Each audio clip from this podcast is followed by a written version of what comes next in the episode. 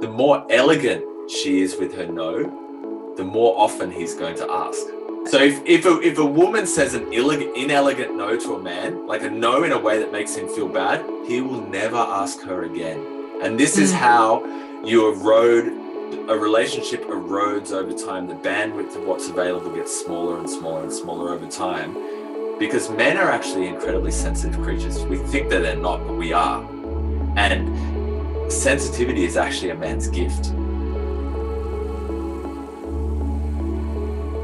Hi, everyone, and welcome to the Deeper Podcast, a podcast for all of you who want more more out of yourself, your relationships, your intimacy, and life.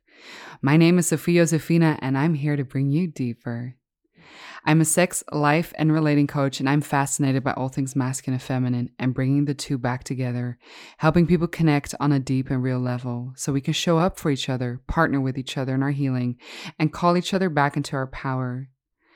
A very important part of that for me is honoring both sides, the masculine and the feminine, creating more understanding, more compassion, and respect for each unique experience.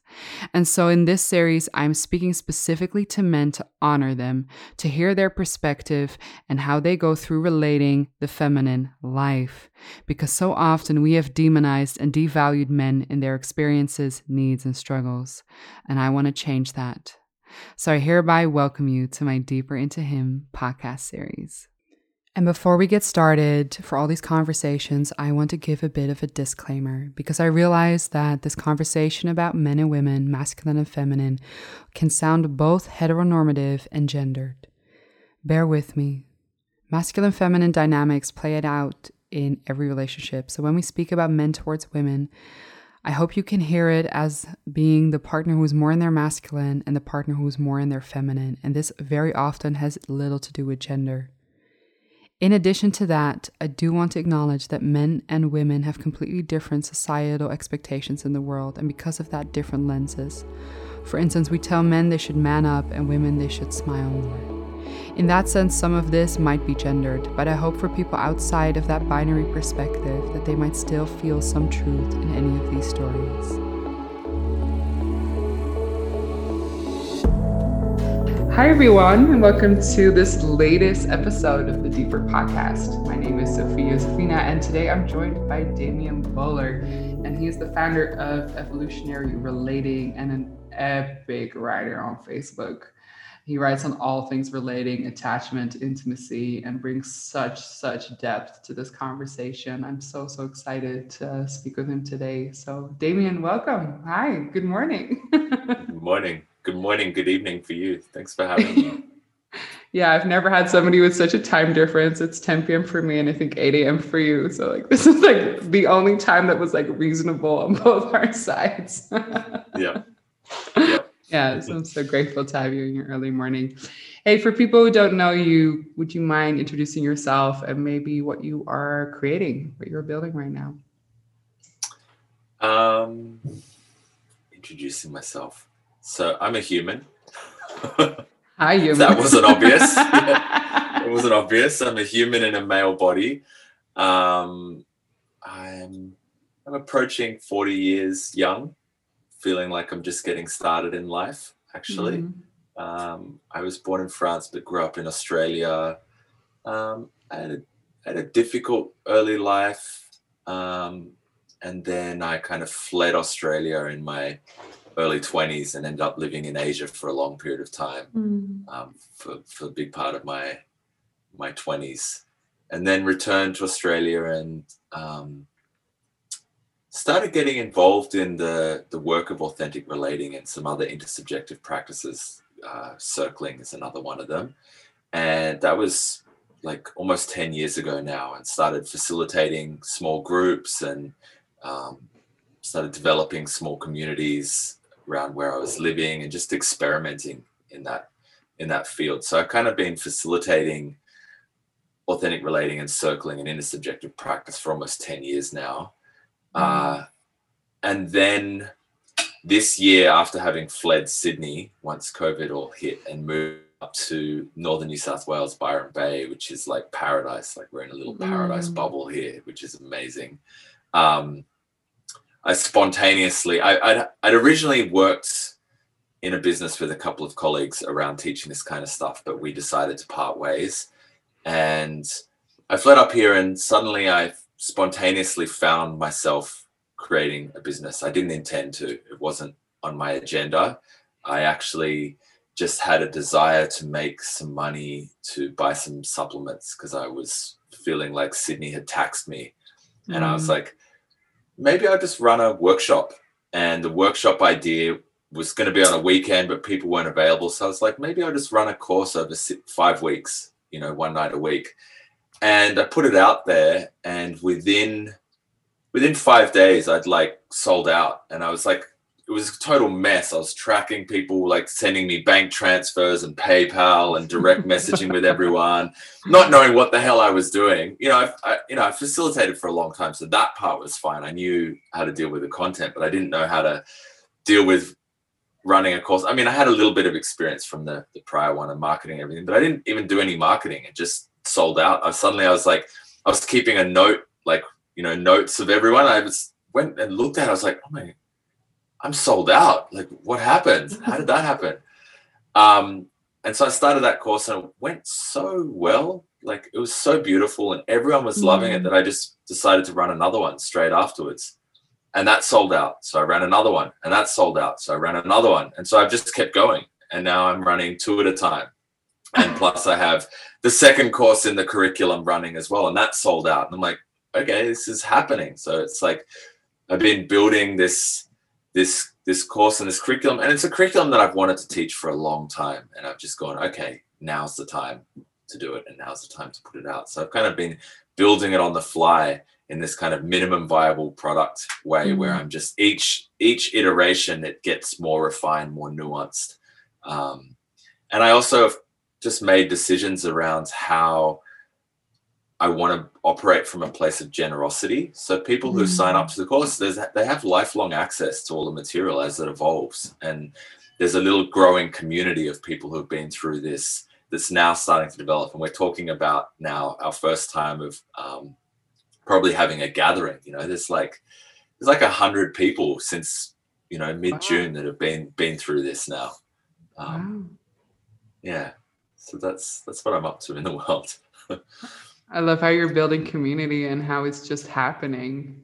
I think a lot of people in this business can be very like the bro marketing and trying to build something that like there's a demand for. And I love how it just happened for you and you're just building and flowing with it. And I'm like, okay, I guess we do another one. Okay, we do another one. And just feeling that you're so supported, right? That you're so supported when you flow with life. Yeah. Totally, totally. And I'm you know, I'm I'm passionate about building community because you know I just want to build. I want to be. There's certain types of communities that I want to be in. So I just like, okay, I'll try and create them, but I have no desire to be a community leader or be the head of the community. I don't want that. So it's like, for me, it's putting effort into this community development until a point it becomes self-generating and that's mm what i'm most interested in like really empowering other people to step up into leadership and mm. create things if they want to from that space, you know, and I want to be in it. I don't want to be running it. Mm, I love that. That's so gorgeous. Hey, before this, we uh, we dropped in a little bit, and I asked like, yeah, hey, what's the life in you? And um, you mentioned something very interesting, and I'm actually really excited to speak with you about this because well, you spoke about like the dogma that can be very much in the relating field right now. And it's like a mm. lot of people are talking about the masculine and feminine and attachment and like all these like structures and mm. archetypes. And you know, you know, I work mostly with masculine and feminine, and I love also being challenged on this and to bring the nuance and to deepen it. So. Hmm. yeah, what have you got on that? What's the what's the dogma you're seeing? What's what's what's frustrating you? Tell me. Yeah, I woke up this morning for some reason. I just felt frustrated around some of the messaging that I've that I'm starting to see, and like the the there's almost like a zeal like a like a fervor you know i'm using these words dogma zeal fervor which have very traditional roots. They're very you know this is w- where the church comes from. It's like it's almost the new age church. And you know masculine feminine and polarity seems to be the new the new church um, of which everyone's you know laying their gifts at the altar of or something of you know and the king and queen and the divine master and divine and the, the master codes and all of these things. Um and it's all fine you know like i don't i don't necessarily like polarity is a very interesting thing you know.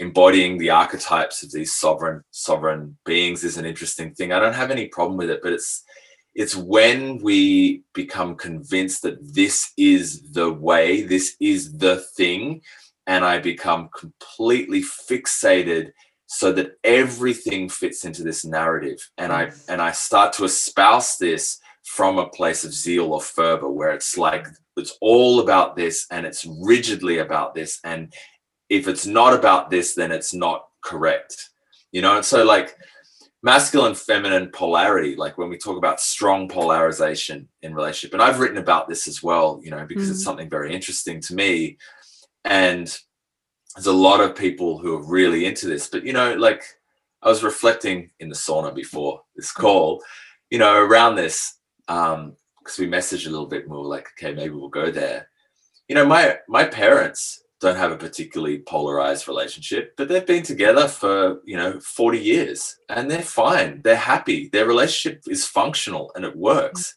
Yeah. So polarity, it, it's something that's interesting, but it's not like if you don't have it, that's it. You can't have a relationship. No, you can. I know people who are kind of more androgynous in there and they're you know and they're not necessarily they're very gender neutral or or they're they're playing with non-binary structures and they have relationships that are really fulfilling and meaningful to them. It doesn't matter, you know. And then there are people who have polarities in the opposite way. You know, you have the women who are very kind of masculinely orientated and the man who's a bit more feminine. It's fine. It doesn't matter that much. Yet it might be interesting. It's like, you know, it's interesting to me just because that's something that feels like I want to play with. It's edges that I want to play with. But do I want to rigidly be the masculine pole of our of a relationship all the time no that that feels constrictive to me like and so i operate a lot from um, an integral perspective working from ken wilber's integral theory spiral dynamics some of these developmental psychology models that that's only one of them. There's many of them. And generally, when anyone starts looking at adult development, and there are a lot of researchers out there who have done this kind of work and, and articulated in a very nuanced way, there's generally a point where we enter an integrative capacity in our mind, mm. which is the ability to start seeing the gift at all prior stages. And we become way more fluid. And from there, I can be like, masculine and strongly polarized one minute and then a sobbing heap and needing to be held another minute if that's appropriate you know i've been um i've been thinking about business for example mm-hmm. i run my business in a very feminine way it's super flowing i have no time structures i just kind of go with whatever feels alive in the moment and it works it works for me and i like it and i hate scheduling you know i won't schedule more than two things in a day because I want that ability to flow. Um, and that's and that's fun, you know. And I I wouldn't want to do it any other way. I've tried and it doesn't work for me and my particular archetype. Yeah. So. So yeah. Yeah. Some... yeah. I'm so glad you're talking about this. Before I went into masculine and feminine, I got I was very like into all the attachment theory. I thought, wow, this is so interesting. This is so rich. And this may sound like this is really strange comparison but for instance I, I have a background in statistics and the more i went into statistics the less i understood about it and mm-hmm. actually i think what happened in attachment science for me was like yes the moment i understood it i also saw that the world was way more fluid than that but it was a structure to initially understand the world in and then i could see the fluidity and it's the same with masculine and feminine for me now the deeper i go into masculine and feminine i cannot tell you who's leading the energy anymore because they're both doing it it's yeah. not that the masculine's leading at all, the masculine's listening. Yeah. Right. And I, I can't tell you where the leadership comes from because it's it's not that clear to me anymore. And in my own relationship, like we're so aware of the dynamics and so present with each other in that that it can switch every minute. And sometimes yeah. we're also just like two normal people on the couch, and that's also healthy. So it's a framework and it's also I, I think it can be abused and and you know nothing is your guru. Like not attachment science not polarity work not whatever writer whatever like no, nothing is your guru. It is just a framework that you can use the use to structure your understanding of the world with and then to also be able to let it go right? Yes i have an anxious side. I have an avoidant side and sometimes i don't know but it helps to recognize when I am strongly in my avoidant or when I'm strongly in my anxious. I'm like, yeah, okay, that's obviously one. And I'm so grateful for that, for that discourse, for being able to catch myself and then to be able to give myself that genuine care that that actually needs. But to always think like, oh, I'm the, for instance, I'm the more avoidant in the relationship, that would actually set myself in a, in a, in a, it would force myself into something when actually it's way more fluid than that. Yes, sometimes I'm more avoidant, sometimes I'm anxious, and sometimes I'm it's not that clear. And that's okay. It doesn't always have to like fit into these structures. So I very much uh, I very much appreciate that you're talking about these things because it can be, and it's like the new hot word. And and totally. see it for what it is. Yeah. Yeah. see it there's there's there's there's two things that like I want to speak to there. Mm-hmm. The first is something that I think about a lot is is a distinction. A distinction is when I create a boundary around something in order to understand it. So it, it, a concept is a distinction, and I and I get the concept, and I want to I want to make the edges of that concept so we can look at that concept in isolation from the rest of the universe. Really, there is no distinction. Everything is one fluid flowing phenomena that yeah. just happen constantly. Yeah. But in order to understand it, I want to look at the distinction. And it's like there's a process by I create the distinction, I look at that really good, and I get a very strong sense. And the moment I, I really understand that distinction, it kind of I lose it. It, it becomes no mm. longer relevant. And it, and then I'm like bigger than it.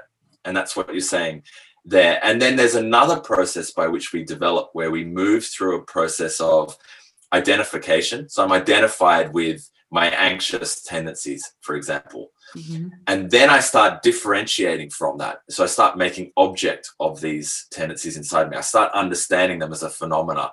Mm. And in that process of differentiation, I actually create separation or space from it. Mm. And then at some point, when I'm really differentiated from it, I actually start integrating it back in. So I take the wisdom or the gift from it. That becomes part of who I am. And I'm now identified with a new place and then I do it again and again and again and again. Mm, I love this distinction. I love this thing. This is how I was trained as well. Of like the not to dissociate from these parts of yourself, but to see like, hey, yeah, there is a there is a part of me that can be anxious sometimes. That part of me, the moment I can I can create a bit of distance, I can actually take care of it because I have a relationship with it now instead of being it. I'm now relating to it. And in that relating, it actually becomes part of me. I love how you described that. That's so beautiful. That's so well, beautiful. it has me. Yeah. Go on. Well, it has me now want to go like a little bit, a little bit deeper into into that that thread um, mm-hmm. with attachments here. So it's interesting. So um, if we're looking at the gift of it, so I have a, you know, I have a working theory in my mind that that anxious, anxiously attached anxious attachment is a um, i'm just going to turn some there's one app that i have that doesn't it i can't silence it so i just have to like close it down. Don't know why. Um, so anxiously atta- anxious attachment is the wounded feminine. That's yes. that's what i'm thinking. Whereas avoidant attachment is the wounded masculine. Yeah so so and the reason why i say that is that if we look at the fundamental if we go all the way down to like really fundamental polarities and like pre masculine feminine, pre the notion of masculine feminine, there's two drives that occur inside of, I'm just going to give one technical term, the idea of a holon. I don't know if a you've ever heard of the idea. A holon. A holon is the fundamental unit of reality. Mm. A quantum physicist, if they keep digging down, all they're ever going to find is a holon. An astrophysicist, if they, if they keep going bigger and bigger, all they're ever going to find is a holon. So a holon is simultaneously a whole and a part. That's what a holon is. Everything is a holon, right? Mm-hmm. you know, a, a, cell or an atom is simultaneously a whole and part of a molecule, and a molecule is whole and a part of a cell, and a cell is a whole and part of an organ, an organ is a whole and part of a of a being, right? So a holon is a fundamental unit of reality, and there's particular structures that exist inside of every holon, and so a relationship is a holon for example. So a holon, one of the one of the things that occurs in a holon is there's a dynamic tension between agency and communion. That is hmm. present in every single like element of reality. It's in tension between agency and communion. We can look at an atom, for example. Beautiful. There's tension between the proton or the nucleus and the electron. They're in tension with each other. In this dynamic tension one wants agency. I just want to be independent. The proton is actually pushing the electron away with its positive charge, and the electron is being drawn towards the atom, the, the, the proton on the nucleus with its negative charge. It's wanting communion. And so they're in this tension, and it's it has to be balanced in order. If it becomes imbalanced, it becomes disruptive. You know, if there's too much agency, it just breaks apart. If there's too much communion, it merges. So we mm. can look at that from in terms of masculine and feminine. The masculine is agentic. It holds a pole of agency. The feminine mm. is communion based. It holds a pole of wanting communion. So if we have attachment issues, attachment concerns, the wounded masculine is avoidant. It's become pathological agency. It's wanting agency at the cost of everything. It's like hyper protective of agency. Yeah. And then there's more layers under than this. This is kind of like the most simplistic layer of what's happening inside attachment. Whereas the anxious attacher is wanting communion. It just wants to merge. It just wants to be one with and at to, to the exclusion of everything else. It's it's not balanced in its own internal agency and communion. So we've got two kind of imbalanced holons trying to make a relationship with is which is a holon but it doesn't quite it can work but it works in a very like it's kind of magnets that are flipping around rapidly. Sometimes they're pushing each other apart. Sometimes they're way too stuck together. They're not in this right dynamic tension in which it's going to be like mm. stable a stable holon. and this is where we want to go with polarity so this is why polarity is such a buzz it's like we don't want to do the anxious avoidant thing because that's a wounded version of of a polarity. It's a, also a polarity, right? You know, it's a polarized oh, yeah. relation. An anxious avoidant relationship is a polarized relationship. Yeah. You know, but it's not necessarily a very healthy polarized relationship. It's not necessarily going to give us what we want. Yeah.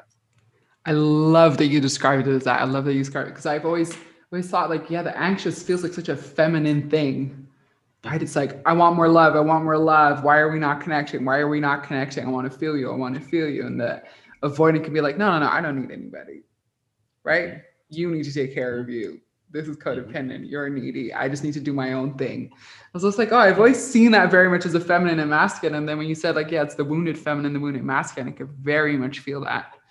So, what is the, um, let's make it a bit more practical. So, I think a, a situation I'd love your view on is here's how I've always dealt with the triggers of my partners. So if my partner, let's say, was in an anxious trigger, my rule has always been that they have to deal with the first wave themselves. So the intensity, the first intensity like, I want to text you, you're not texting me back. Where are you? They have to hold that themselves. I cannot hold that for them because the moment I do that, I become their parent or their therapist because of the intensity.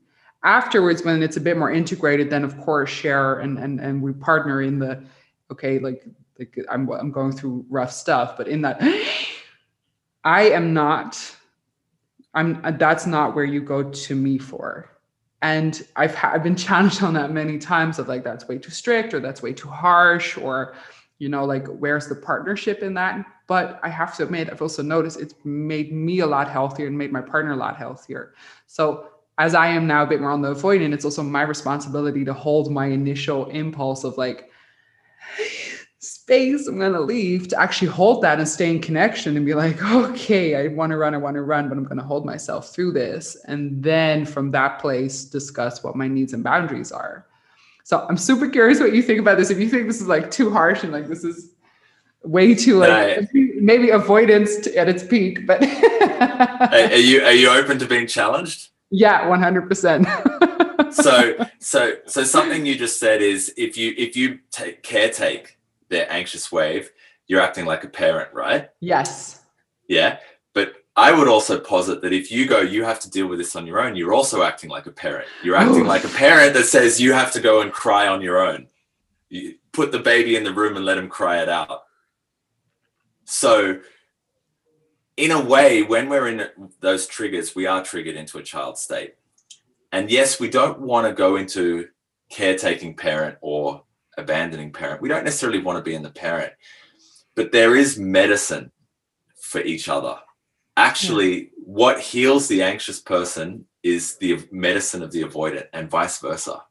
Yeah. So, what heals an anxious person is when an avoidant person shows up. And what heals an avoidant person is when an anxious person shows up and shows up in a very particular way. So, in that sense, for me, there's something very simple as an anxious person, I, am more on the anxious side.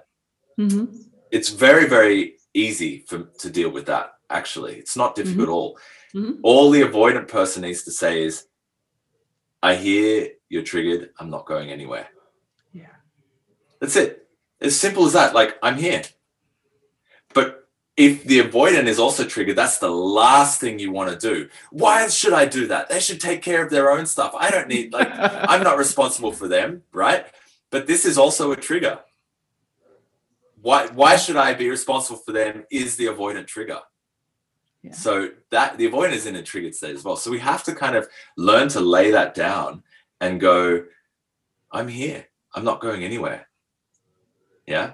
And then the medicine that the anxious gives the avoidant is like, you can have space. I'll be here when you're ready to come back. You know, I'm not going anywhere. I'm not going to, you know, the anxious gets upset. You know, the avoidant turns away and like goes, I don't want to do the thing. And then the anxious goes, oh, fuck this. I'm out as well. And then they leave. And then the avoidant goes, oh my God, you've actually left. The avoidant doesn't want to be abandoned too. Nobody wants to be no. abandoned. Right? And so then the avoidant goes, oh, I better get them back and I'll seduce them back. And they're very good mm-hmm. at being mm. seductive. I'll seduce you back, and then the anxious comes, and we have this push pull dynamic. But the anxious can be the medicine for the avoidant by going, like, I know how important it is for you to need the space that you process at a different speed than me, right? You pro, you take a longer time to process. You need time in your own space. You need time to feel yourself.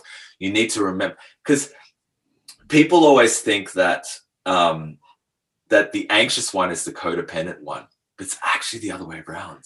Yeah, the avoidant is the codependent, the anxious is the addict. So codependency comes from an addicted relationship. The anxious is the addict. They're addicted to the avoidant, and the mm-hmm. avoidant is codependently caretaking and enabling the addiction. It's very, very bizarre dynamic. So the anxious, the avoidant one tends to lose themselves in the relationship. They will abandon themselves in the relationship in a way that the anxious doesn't recognize. Goes, you're not even giving me anything. How can you call that abandoned? But the avoidance already going, I've given you everything already. And the anxious goes, no, but I want more. I want more of you until there's none of you left and I have consumed you inside of me.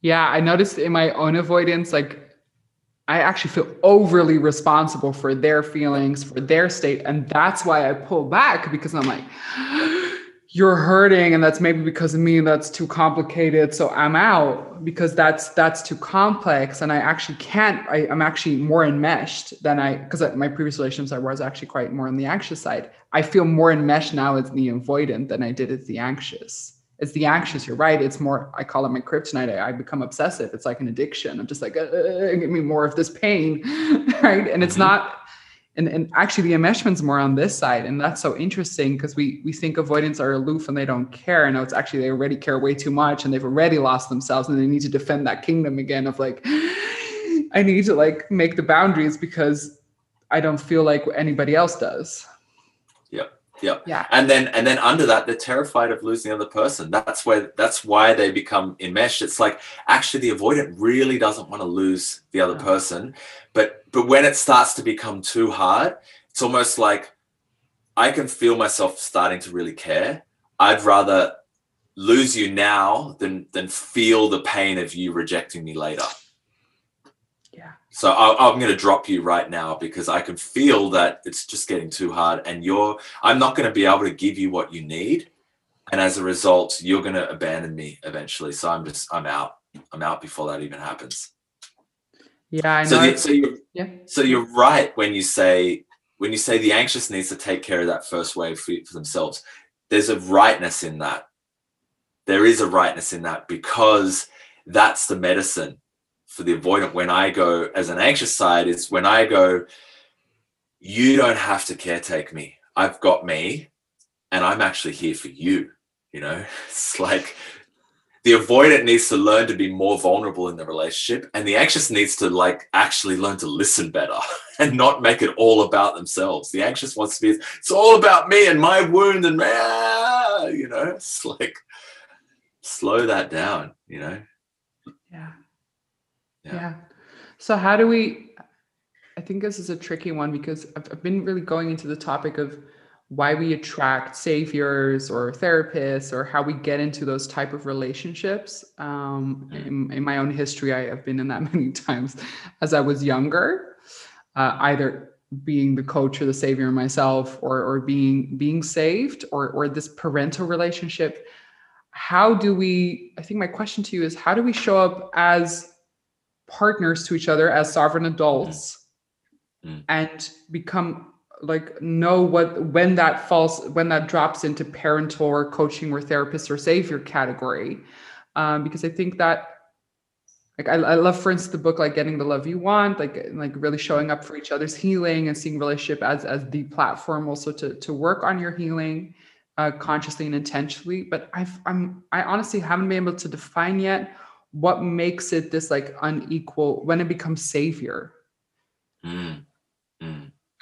Nice. I just want to go full disclosure. I'm like working all of this out myself. Like I tend to have a mind that that um that makes sense of patterns really, really well. So I make sense of patterns and I can articulate them, but that doesn't necessarily mean I'm always embodied in what I'm making sense of.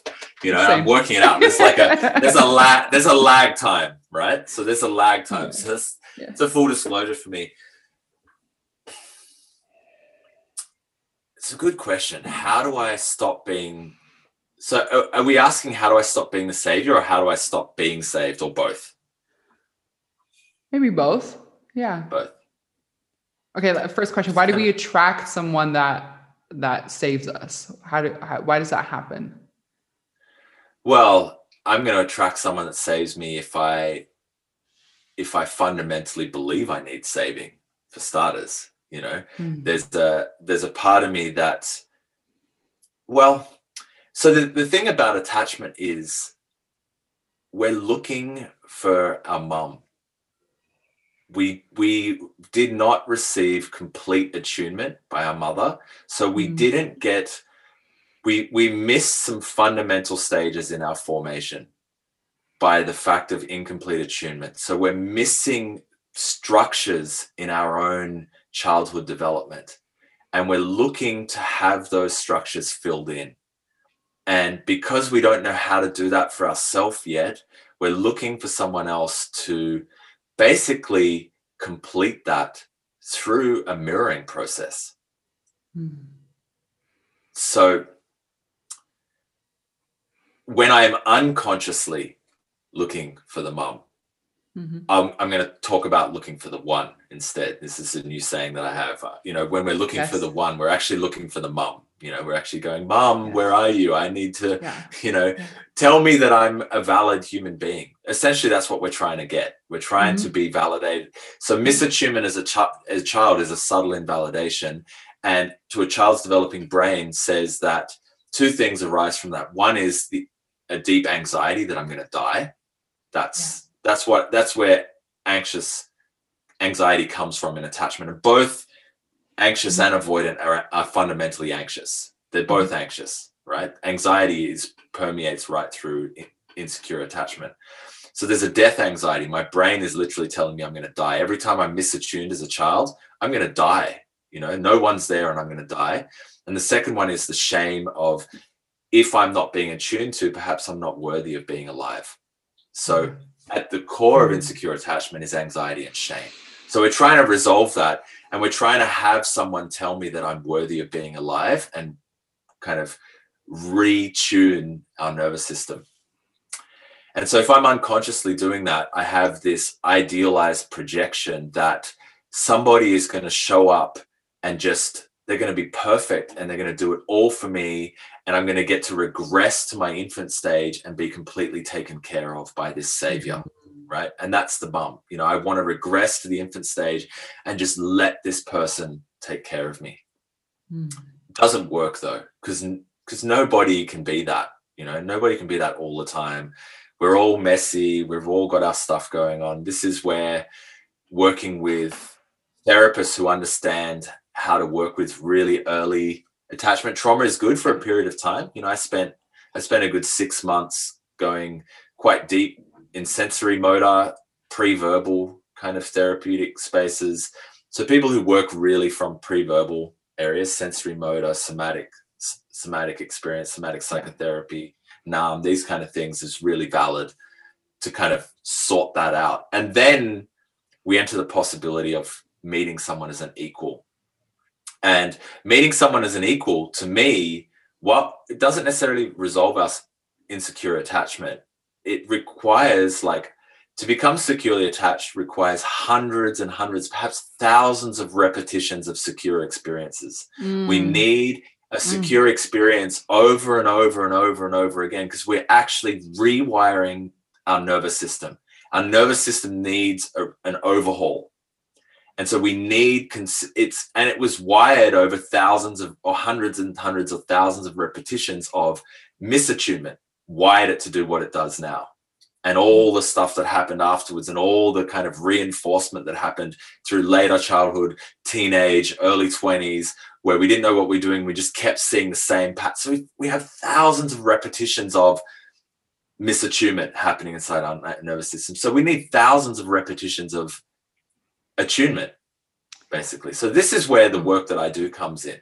You know we don't necessarily need a romantic partner to do this. We can do this for each other.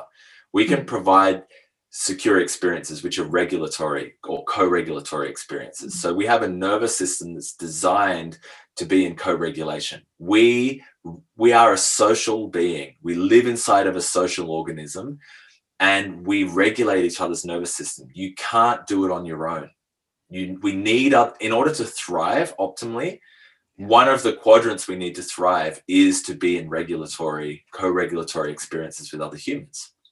So we need thousands of repetitions.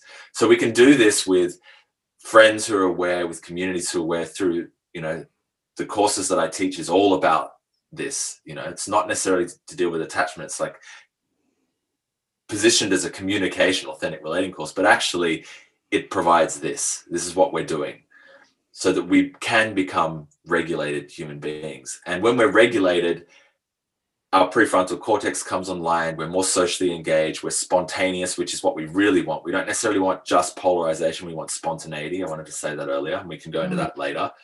Play and spontaneity, and we're creative, and our intelligence is online, and we actually have the opportunity to thrive. So, where this happens in a romantic partnering is we need to learn to validate each other's reality. We need to give each other a, a regulated, attuned experiences, which means coming back to the example of like if someone's triggered, the best thing I can do is just mirror their trigger back to them. I'm hearing you're triggered and I'm here. And and then I just reflect or mirror. Or if we're able to be in physical proximity, we can do co-regulatory touch. We can sit shoulder to shoulder, back to back, or lie in a non-sexual embrace without any of the stroking or caressing. We just hold each other, and the triggered person can put their head on our chest and listen to our heartbeat for an extended period of time, an hour, an hour and a half, without moving, without mm-hmm. doing anything. Even if you fall asleep, and the nervous systems will come into a wave. And so, if we're triggered, the first thing we do is drop everything. No discussions about why we're triggered, no discussions about whose responsibility it is, no discussions about whether we should be in the relationship or not. Forget all of that stuff and regulate first, and then we can have the conversation.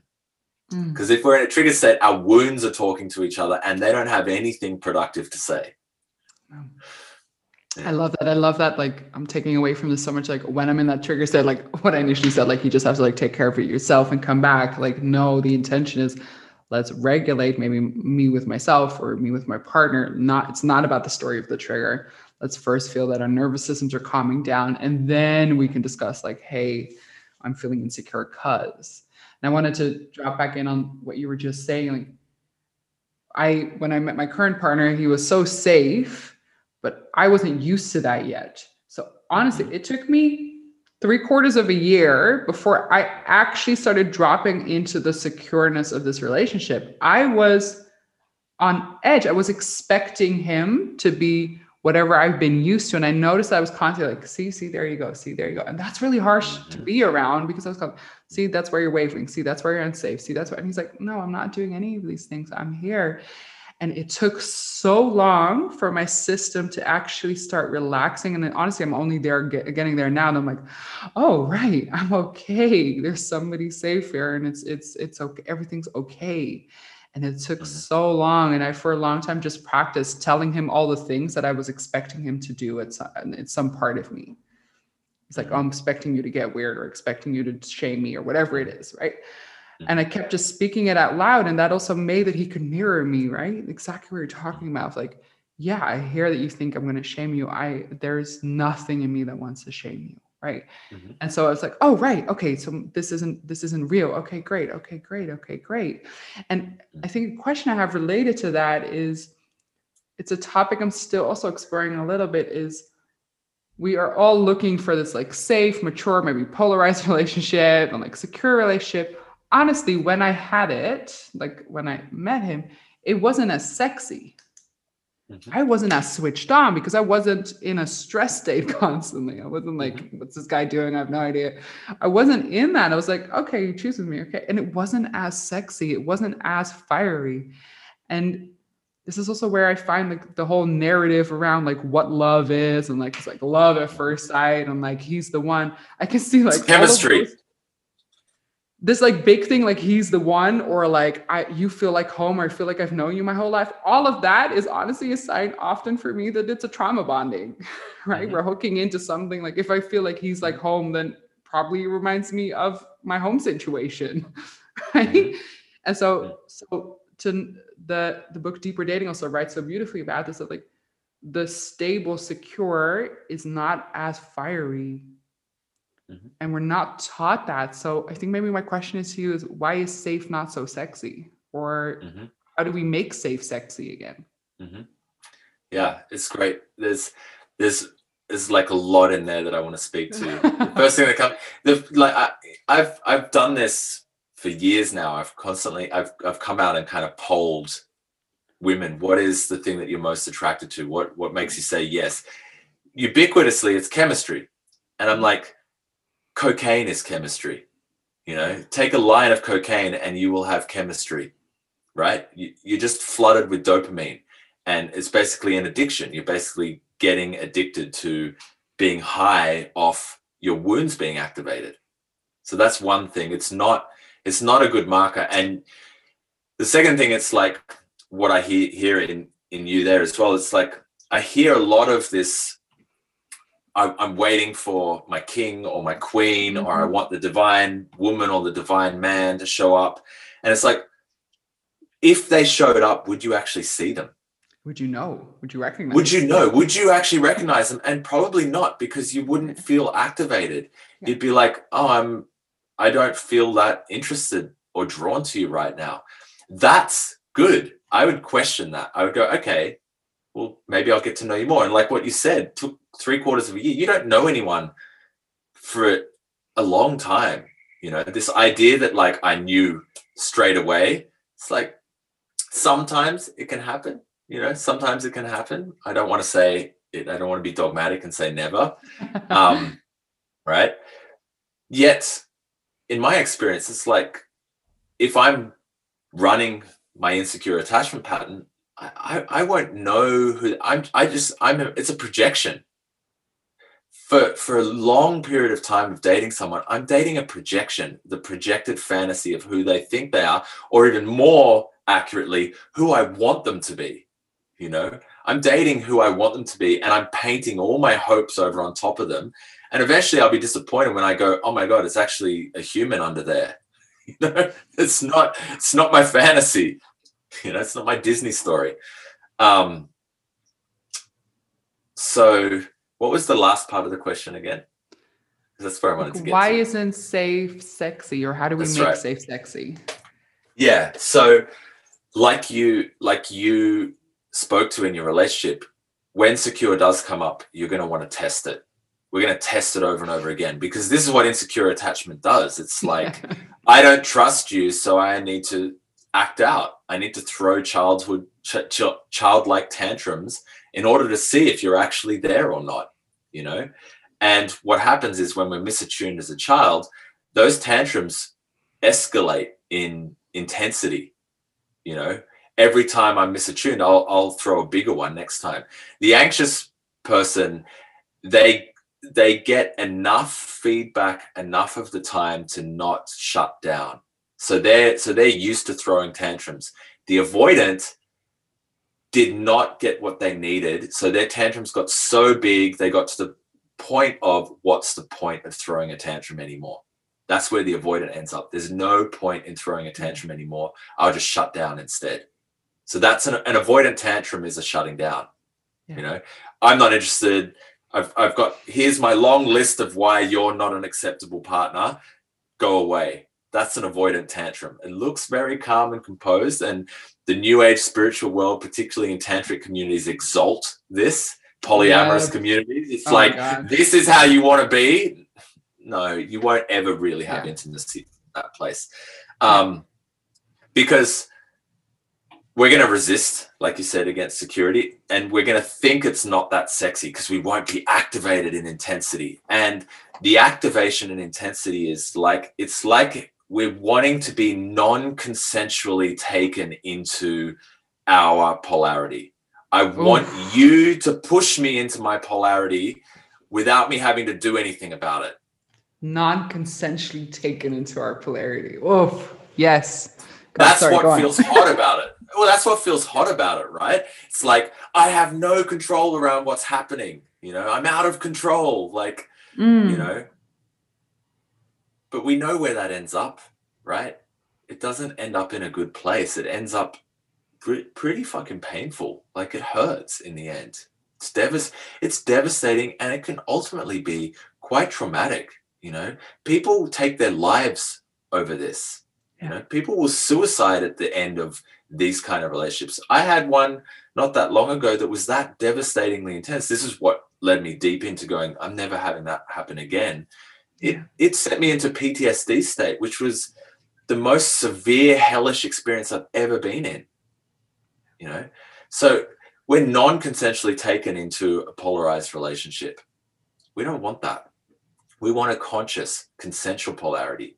So what something that I another phrase I love coining phrases. I don't know if other people use them or not, but I like I think I come up with them and go, yeah, I'm owning that. And then I, go, I know someone's already written about it, but one that I love is consent isn't very sexy until you mm. say yes, Ooh. right? Once you say yes, if I'm a secure person, I'm not going to non consensually push you into polarity. I'm just going to show up and be like, I'm a man, I'm here, you know, I'm interested in you. And you'd be like, oh, that's not very sexy because you're not like pushing me into feeling feminine. I'm like, no, I'm not. And then you go, if you go, yeah, I'd, I'd like to meet you there. And I'm like, okay, I'm going to, I'm, you know, I might say something like, from now on, when we're in the bedroom, you never say no to me. You can ask me mm. why we're doing something.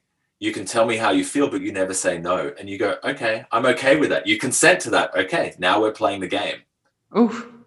I'm not going to force you into that game because that's a form of rape. It's a form of energetic rape, you know? So, you, uh, you know, if we're doing masculine feminine polarity, particularly the woman, the woman's consent starts the game. She has to say, I'm a yes to this. I'm a yes to you taking me into my polarity, and then we can play. But until she says that, she won't get a strong polarity from a secure man. You're blowing my mind, Damien. This is uh this is exactly like honestly what I've what I've been getting annoyed at maybe or frustrated with in the in what I see in the feminine happening is that there's a passive acceptance of whatever the masculine gives and then a resentment that it's not enough. So it's like, oh well, he never does foreplay. And I'm like, but you are an active participant in the polarity. So if he doesn't give you the foreplay, express that you are not delighted by what's happening, right? And not that like, yeah, we never does any shitty. No, in the moment, let him feel it because then he can reattune to you. And mm-hmm. it's kind of this like, yeah, this very passive victimized thing of like, no, all these men are not showing up for me. Like, but where's and, and, an, and an entitlement. Yeah. Where's your active participation? Like all that, like I I have a like a little crusade against the goddess empowerment because it it's a masculine, it's a toxic masculine energy of like, oh, I'm queen and I want my king. And it's like, yeah, but are you treating him as a king? Mm-hmm. Like you want this like perfect man, but you're not a perfect feminine either. Yeah, right? Where's his humanity? Unless, unless you're Scarlett Johansson, forget about Jason Momoa. You know, forget about him. He's not for you. yeah, I love this yeah, exactly. Like in this, like, oh, I need a man to like fully show up for me. Like I'm guiding, like I'm guiding a group of women exactly through this inquiry. Like, what in you is not going to attract the perfect man? Right? What is he not going to be attracted to you? And it's not to make you wrong, but it's just to bring the humanity back again. Because there's a sense of entitlement often in these conversations, especially in the conscious community. Like, I want a man who's fully present, who's fully this. It's like, where where is his humanity and where like where's your own humbleness of like oh yeah but i'm also here with my like pains and my triggers and my this and my mm-hmm. that right? And we come yeah. together in that. It's it's another twist on the savior thing. Actually i'm mm-hmm. saying i want i want a man to save me you know? And that's not going to be a conscious man. That's going to be someone who'll end up abusing you ultimately. Yeah. yeah. Um and then it's you know it's the same. It's like i want a man to be fully present fully attuned to me everything. It's like well are you fully receptive? Are you fully open to him? Are you completely embodied in your ability to be ravished open? No, well, then don't expect one. You know, but if you're a little bit, then expect a man who's going to meet you at that level and play from there. And that's actually more fun because then we get to grow together, which is an interesting mm. one. You know, like for me, I want to grow with someone. I don't want the fully formed, perfect, perfect human being because then I'm like, well, it's done. Like, what do and we then do it's now? a teacher student relationship. Yeah. And then the teacher student relationship, you know, it's like because I'm not that, and I and I'm I'm growing. I'm a dynamic phenomena. You know, I'm this constantly transforming phenomena, and I want someone who's also a constantly transforming phenomena. I'm like, oh, let's play from there and see what happens. Um, mm. Yeah. Beautiful, Damien. I have one last question, which might be a little bit unrelated, might feel a bit unrelated, but it's something I'm just so interested in hearing your point of view on. And that is, let me see how I want to phrase this. I've noticed in my personal life and a lot of what I hear around me in this like masculine feminine relationships is that the feminine often feels pressured into intimacy when he is just expressing his genuine desire. Mm-hmm. And there's something deeper in that, that also in this whole goddess empowerment scene, when a woman asks for something sexually, it's empowering. And when a man does that, it's pervy or whatever it is. And so a topic I'm exploring for myself is like, why, like maybe there is a pushiness to it. That that might also be true, but why have I or have so many women or so much in the feminine encoded the masculine desire as pushy, as I have to give this to him and now I don't want it anymore? what's happening in this dynamic and maybe the deeper question is is how can you from the masculine or from the what were you calling it the agency mm. express your desires in a way that feel inviting maybe that's my question yeah mm. what comes up for you around this it's, it's a it's a big one it's a it's a painful one because i've had I've had experiences even this even this year I've had experiences where I've expressed my desire in a way that I felt very clean and no pushiness and just kind of here and had significant backlash against it. You know, like one instant that was just like way out of proportion. And I was just like, what happened there? And that's exactly what you're talking to this sense of like, and, and I believe it's a reaction to what we've seen in Western mm-hmm. culture, which has been a masculine pushiness, you know, this yeah. undertone of rape, yeah. this undertone of yeah. masculine just kind of taking what they want. And this hypersexualization that's occurred in our culture right through our media and everything that you know as a man i've had to decondition myself from sex being a marker of my success as a man you know like that's what we're conditioned with you know if you want to look at conditioning the women are conditioned around their image and the men are conditioned around their success and their status. And it's basically the level of seduction that you're capable of with women determines how successful you are as a man. So there's almost this push that we we're undergoing as a part of the culture in which we all exist and we all co-create not men not women. It's a co-creative culture that we're all part of and we're all participant in. Um, and we're not if we want to end our just a side note if we want to end our victim narrative we got to stop going culture is doing this to us and realize that we create culture culture is created by us it's not done to us you know so if we want a different culture, then let's just do different things, right? You know, we have that we have that power. Mm-hmm. Um, so as a man, it can be really painful because yes, we we will get shamed for our expression of desire in the postmodern milieu, which is the one that we're swimming in, which is if you go if you go down a stage and you look at some of the environments that are not going to be look listening to this podcast you know they may be coming out of it into this but then it's not their interest then it's a different story. So we have to look at stage mm. appropriate kind of dynamics. And in this particular stage yes there is a dynamic that shames ma- male se- sexual expression and exalts female sexual expression so we can start to all create less attachment around what sexual expression means. Celebrate sexual expression, sexual desire without attachment to it mean eating an outcome. And I can do this as a man. I can go, I desire this.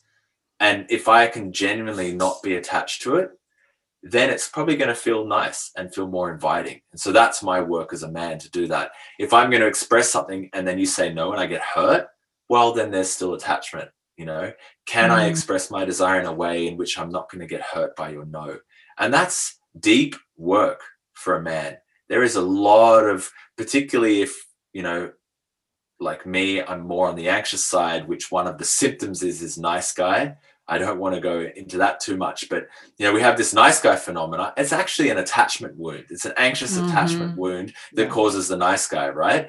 There's not it's not the nice guy is some manipulative creepy person. He's just a someone who hasn't learned to deal with his feminine wound yet. Um, so there's a whole long experience of rejection you know that that has to be dealt with and worked through and learn how to can i feel the pain of not getting what i want without the narrative that makes me a bad person as a mm. result of that. So it's like mm. kind of a, a, separating these different streams of experience that occur as, as a result of, you know, an interaction. So that's that's my work as a masculine, and as a as a woman, mm-hmm. on that side to support that dynamic is to appreciate like if a man makes expresses a sexual desire that's because he is seeing you in a beautiful way. He is seeing some aspect of beauty and he wants to get close to you. More than likely, mm. the desire for sex is a desire to be intimate with you, to be close to you. And even if you might not want to share it with him, to feel like what you're doing right now, to be like, I'm touched that you want that with me. That actually feels really nice. I don't feel that way. I don't I don't feel reciprocal you know, I wouldn't necessarily use these words, but this is the kind of dynamic to be like, to, to let that touch you and go, yeah. thank you for your desire. Like it feels good to receive your desire. I don't want to act on it, yet I honor it and I appreciate it and I let it, I let I let myself res- receive it. You know, the antidote for women female entitlement, and if you want, you know, the kind of man you want, is to learn to get really fucking good at receiving. Mm. And receive from every man, you know, whether you take them, you can receive their desire and go, oh, that feels nice. I don't have to act on it. I don't have to, just because you express a desire and I said, you know that doesn't entitle me entitle you to get it and the no doesn't mean you know we're in a culture where a woman saying no to a man doesn't mean he's going to like beat her face to a pulp now. It doesn't happen in our culture anymore. So we have to rewire that deep trauma inside of us. You know that is a deep trauma. A woman scared of saying no to a man because he will just take it anyway or he'll abuse her. That's that's inside of her nervous system. So that's her work right? The man's work is to deal with the wound of rejection, and the woman's work is to deal with the on the fear of like I'm going to be abused if I say no. If I exert my boundaries, I'm going to be abused. So I'm going to have to do it in quite forceful or negative or really harmful ways, and then we're just going to hurt each other again. Um, yeah. Oh. Yeah. Mm, Damien. Uh, I so this is my uh, this is one of the things I um, one of my phrases. It's that the more he's okay with her no, the more she can say yes. Mm-hmm. And I felt that in my own relationship, like he's so comfortable with my no that I'm actually way more inclined to say yes because I know he's going to be okay with my no. He's I know he's also going to be okay if I change to 10 minutes. Like I genuinely feel that, so I can play more with where I'm at and so mm-hmm. I and otherwise I would just like shut down because I'm like, no, like, like uh, better to shut it down now because otherwise he might get upset, right? And and and and I love also what you said earlier. Like this is very specific to which I don't know what the word was that you used. I've forgotten it, but to which to which dimension or what were you saying? What stage we are speaking about? And I think that's a very important nuance. Like because of course, like every woman still like I had it the other day. Like a guy like whistled at me on the street and I ignored him and then he became aggressive. Right. And like, this is not for that case.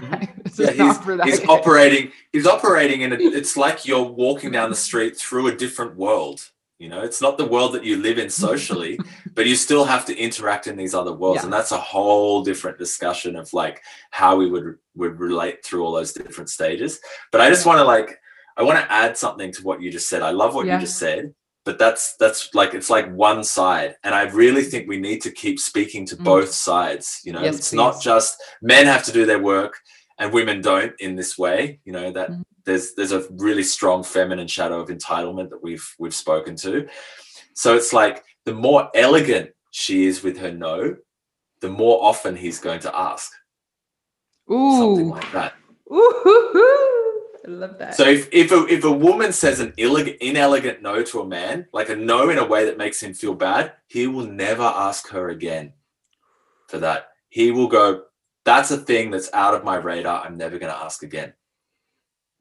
And this is hmm. how you erode a relationship erodes over time. The bandwidth of what's available gets smaller and smaller and smaller over time because men are actually incredibly sensitive creatures. We think that they're not, but we are. And sensitivity is actually a man's gift. You know, when we're hmm. in right relationship, we're sensitive to a woman. We become so fucking attuned to a woman. Yeah. If we get into the really deep polarity, a man can take a woman to where she wants to go before she even knows she wants to go there. You know, but it's actually where she wants to go. I'm just so attuned to the subtleties that I can I can read the non-conscious. I, I get I get mastery of reading the non-conscious from the conscious. Of listening if it's like listening to the to, to the space the energy to her just deep deep right. listening the meditative that's listening. Right. that's right. That's exactly it. And at the same time when a woman is destructive with her nose when her nose are, are like recoil when they send a shock wave when there's like as a man like a hard no it will feel like a severing. It'll be like a shock wave through my system. And if i get that i go i'm just never going to ask again that's off the radar of our playing field and it may be just a contextual thing for her you know and that's going to be really sad and and you know i can hear the feminine side the woman side almost going like well that's his stuff to deal with you know it's like that's going to get you a certain set of results if that's what you believe you know and yeah. and that's going to have you entitled to act what you want and look for the savior. You know, you're going to then be looking for the man who's perfectly formed, who's going to take you all the way into yourself without you having to do a damn thing. You're not interacting with a man anymore. You're acting with a fantasy, interacting with a fantasy. So her side of the street needs to be clean also. And she needs to be working on that. And that's the elegant, the elegant no. Boundaries, you know, in the model I teach, boundaries should feel good. Boundaries are what mm. create intimacy. Boundaries create intimacy. Boundaries don't disconnect from intimacy. If there is no boundary between you and I, there's no ability to feel intimacy. Yeah. So it's the, the boundary that the boundary is I use a cell analogy to describe. I love looking at cells and atoms and everything. So I use a cell analogy to, to describe boundaries. Every cell has a boundary around it. And that boundary is a semi permeable membrane. So it allows information in and out of it. And that boundary around the cell is what allows it to function as an independent cell and play a very important task in a body. You know, that's what we are. We function as an independent being playing an important task in this humanity, this culture, this collective that's waking up to itself very, very slowly. I wish it would happen faster. it's actually happening faster and faster, but you know, I want it now already. Um, it's my impatience. Um, and it's that level of differentiation that allows us to have intimacy, that allows us to touch cell to cell, boundary to boundary. So if we don't have boundaries, we have codependence, right? And a wall people mistake in in i see this all the time. People think walls are boundaries. People think a boundary is all about your nose and your i don't want this and you push away. That's not a boundary that's a wall. And a wall happens when there is no boundary people who put up mm-hmm. walls have no boundaries right yeah. boundaries are very elegant fluid dynamic context dependent arisings mm. and they feel good and they allow information in and out. I have a boundary around what comes out of me too, you know, which is called containment. Yeah.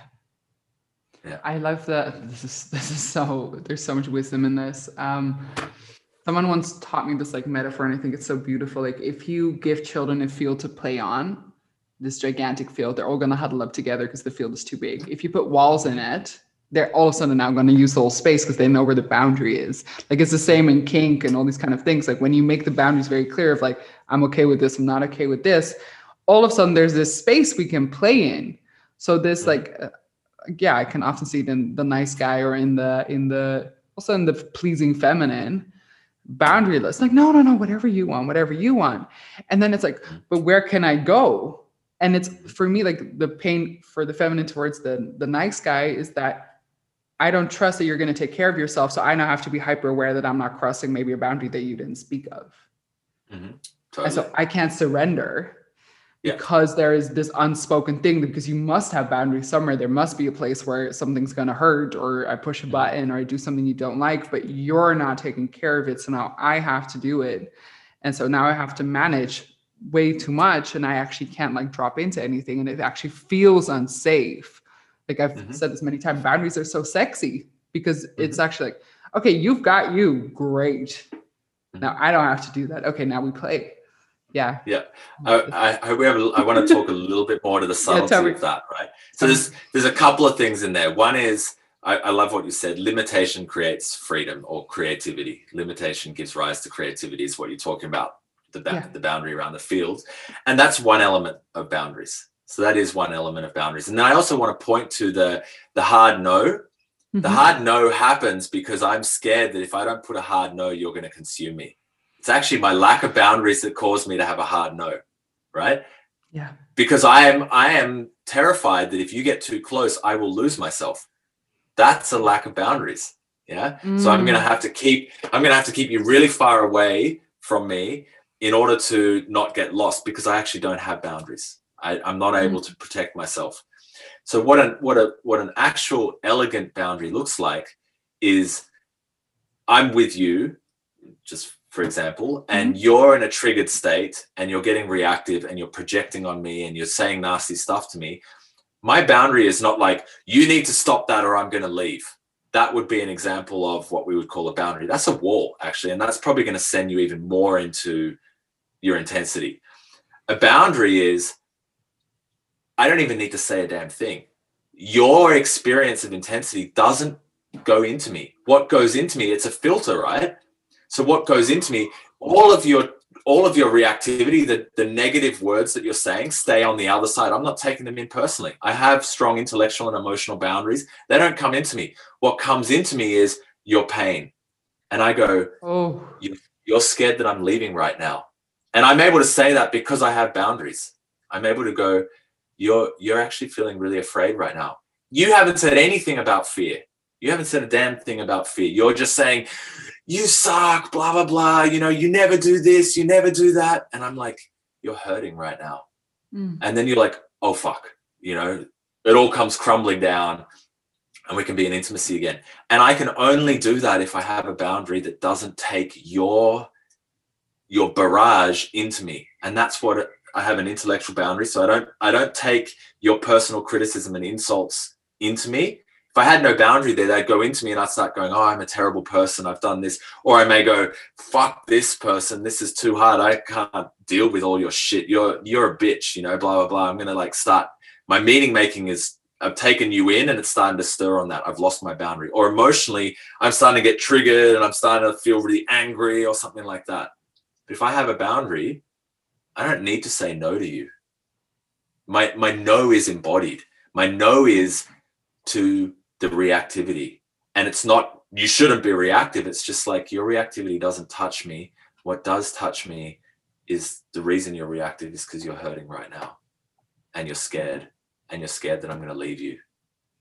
And I might not even I might not even say I'm not going to leave you. I'm just going to say you're scared. I'm going to validate your reality.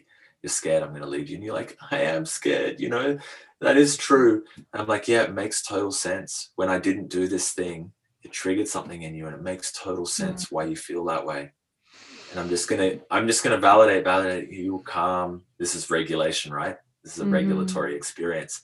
Your nervous system calms down and then we can make sense of what actually happens. Mm. But that, that, that's a boundary. Yeah, this is so beautiful. I often translate this in like, where are you giving your power away? And this might not sound so related, but it, it to me feels deeply related. It's like, I can be angry at you, but in that I'm actually giving the power. It's like, oh, I'm angry because you weren't present with me, right? Mhm. But in that, it means that I'm only going to feel better when you all of a sudden like fix that and you are present with me. Or I'm angry because my parents weren't great, right? I'm so angry that they weren't great. There is a power that I'm giving away there. Whereas I can also say, like, I know I deserve better and it hurts and and and, and I feel anger that that did not happen. But the con Mhm. it's not so much a conversation, it is an internal thing of like, yeah, I feel that anger because I love myself and I'm a valuable human being. And so Mhm. it's always like anger can sound really empowering, but it's actually a giving away of the power because I am fighting with you and Mhm. it's only going to resolve when you change. And it's so different when I can just actually it's an it's a it's a valuation of myself and the conversation is within myself rather than like yeah but you were shitty. And i know that has helped me so much moving out of breakups and moving moving out of like i don't know like painful situations because i thought like what the the conversation isn't needed anymore. It's it's within me so i don't know that reminded me a little bit of what you just said Well, well, what what you're speaking to is beautiful. So the example that I was giving was the example of a protection boundary. So Mhm. you're triggered, and I'm modulating and moderating what is coming into me. That's my protection boundary, right? So you're actually speaking to the other half of the dynamic, which is great because we want to balance everything. You're speaking to the containment boundary, which is moderating what comes out of me. So I we can work on both sides. I can work on being the person that can just regulate you when you're triggered, but I can also work on being the person that can regulate and maintain connection when I'm triggered. And so the containment boundary is like being able to separate these streams of sensation and and, and own them going, I'm I'm feeling anger and under that I'm feeling scared and I have a story I'm making up that you're going to abandon me. And I know it's not true, but this is all that's happening to me. I am now filtering what's coming out of me that in a way is going to make it easier for you to receive. Oof. I'm maintaining my boundary. And then mm. you're you're able to be able to be with me now in a way that's going to support both of us too. So And then if we're in a relationship where we're both doing this, we're both able to do this, and not in this like robotic, you know, everyone thinks that we're doing authentic relating in NVC, we have to speak like fucking robots. It's not. You, when you get good at it, it's so elegant and so under the radar. It's really, really beautiful when people get elegant at it. And so I definitely I don't teach any language patterning in in my courses. I teach structures um, of how we how we embody these skills. So if we're if we're in a relationship where we're both doing this, we're now in a healing relationship. We're now in a relationship where we're we're starting to get those reps of regulatory experiences. We're starting to rewire our nervous system. It becomes easier and easier and easier and easier and easier. And over time, we become more and more and more secure. We enter into parasympathetic or, or um, ventral vagal, to use mm-hmm. polyvagal theory, mm-hmm. nervous system states, which is where we're the most spontaneous, the most creative. And then to circle back to one of your questions earlier, this is where security becomes really fucking sexy, where we get mm. turned on from a relaxed state. We get turned on from a state where I'm so calm and my body's in a state of calmness and I'm in a state of ease and flow and spontaneity and I can laugh and play. And from that place, I'm getting hard or you're getting wet. From that place, we're lovemaking. There's no urgency from that place, it's like hours of lovemaking. There's no urgency, which is going to cause premature ejaculation in a man, yeah. which is going to cause a lot of pre- you know pressure build up, which may is, may cause peak orgasms, but they're like little sneezes in the body. Versus like the relaxed spaciousness, which causes valley orgasms, that just like it's an orgasmic state we're in. We're not having orgasms. We are an orgasm, you know. Yeah. And life starts to become like that. It's like an immersion into pleasure versus like this like fiery you know But this is like being being like kayaking gently down a river and being immersed by the sounds and the birds and like the nature and the green and the hum and the the water flowing and being like so immersed in that experience that it's like it's altering versus going on a roller coaster you know, going to a man-made construction amusement park and having a two and a half minute roller coaster ride. You know, that's the that's that's what we've decided is sexy. You know, whereas I I'd rather be on the river. To me, that's sexy. Yeah, yeah, yeah. I love that. This is so beautiful.